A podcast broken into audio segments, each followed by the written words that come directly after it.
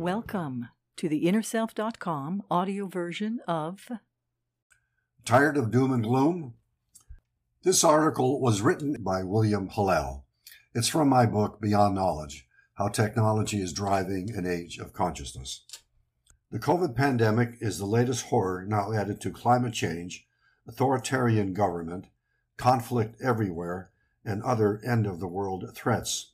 The Global Health Security Index recently rated nations at an average of 38 points on a scale of 100. They concluded that every country, including the U.S., remains dangerously unprepared for future pandemics. And a Pew Research Center poll finds that only 17% of people in democratic nations are confident in the U.S. as a role model of democracy. No wonder we often feel a sense of doom and gloom. I have studied the direction of world's crises for years, and my work suggests that a feasible path through this turmoil is possible. What we've learned is that the knowledge age is now fading as smartphones, social media, and artificial intelligence automate knowledge. Knowledge is still crucial but the digital revolution is driving the world beyond knowledge into a new frontier governed by emotions, values, beliefs, and higher order subjective thought. This means we are entering an age of consciousness. Henry Kissinger recently wrote in Time What fascinates me is that we are moving into a new period of human consciousness which we don't yet fully understand. Can consciousness be wrong? Consciousness is usually thought to foster enlightenment, but now we see that it's a lot more complicated.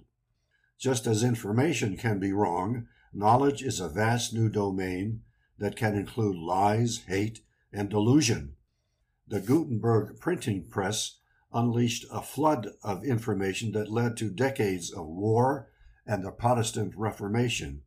In a similar way, today's social media has provoked a wave of post factual nonsense, conspiracy theories, climate deniers, vaccination skeptics, political gridlock, and other sources of disinformation that now pose an existential crisis. The promising thing is that an age of consciousness implies the world could overcome these threats to become a mature civilization. It's roughly the way teenagers struggle with doubt and confusion before finally becoming responsible adults. In fact, critical trends today seem to be leading toward global maturity. The Business Roundtable announcement that firms should serve all stakeholders is truly historic. The New York Times called it a watershed moment that raises questions about the very nature of capitalism. Leading companies like IKEA, Nortel, and Unilever collaborate with employees, customers, suppliers, and governments to solve tough problems and create value for both the company and its stakeholders. Larry Fink, who runs the biggest investment firm in the world, BlackRock, directed the companies he owns to address social issues. The McKinsey consulting firm forecasts that business will invest 9 trillion per year alleviating climate problems. Other trends are also hopeful. Almost all nations have agreed to impose minimum taxes on corporations to avoid tax evasion. The Black Lives Matter protests are shifting attitudes around the world as young people across the political and racial spectra demand social justice. The Me Too movement has empowered women to oust sexual predators, and the pandemic has forced millions to question working conditions, so employers are forming a virtual workplace where employees can do their jobs anywhere as long as they perform. Social evolution.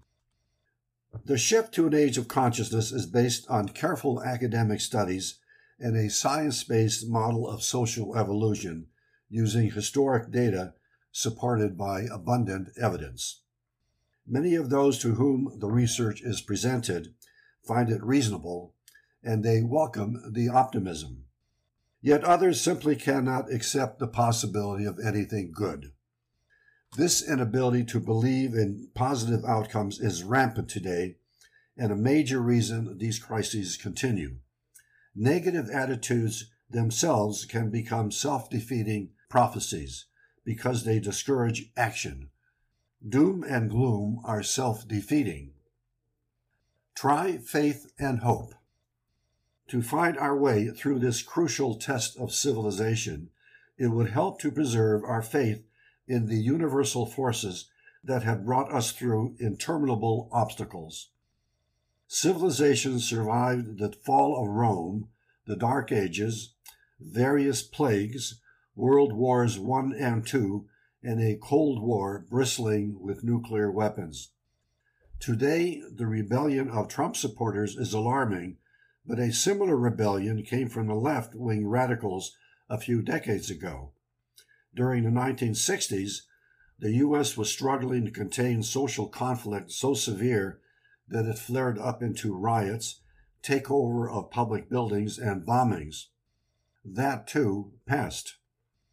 Now it is incumbent to have faith in the powers of social evolution that have proceeded invariably from an agrarian age to an industrial society to a knowledge age and now moving to an age of consciousness. We also need to draw upon a faith in the redeeming goodness of humanity that drives this evolutionary process. If we can find these sources of faith, we can also find the hope that allows us to make bold changes. Otherwise, prepare to face disaster. This article was written and narrated by William Halal, author of the book Beyond Knowledge How Technology is Driving an Age of Consciousness. We hope that you have enjoyed this article. For over 30 years, we at Inner Self have sought to encourage new attitudes and new possibilities.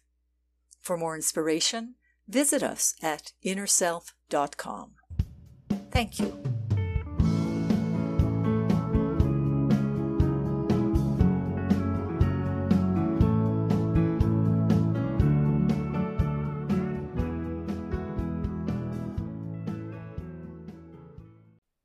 Visit the Inner Self Market for new attitudes and new possibilities. You'll find inspiring books, wonderful music CDs, audiobooks, card decks, candles, jewelry, gifts, all kinds of wonderful things. Visit us at market.innerself.com.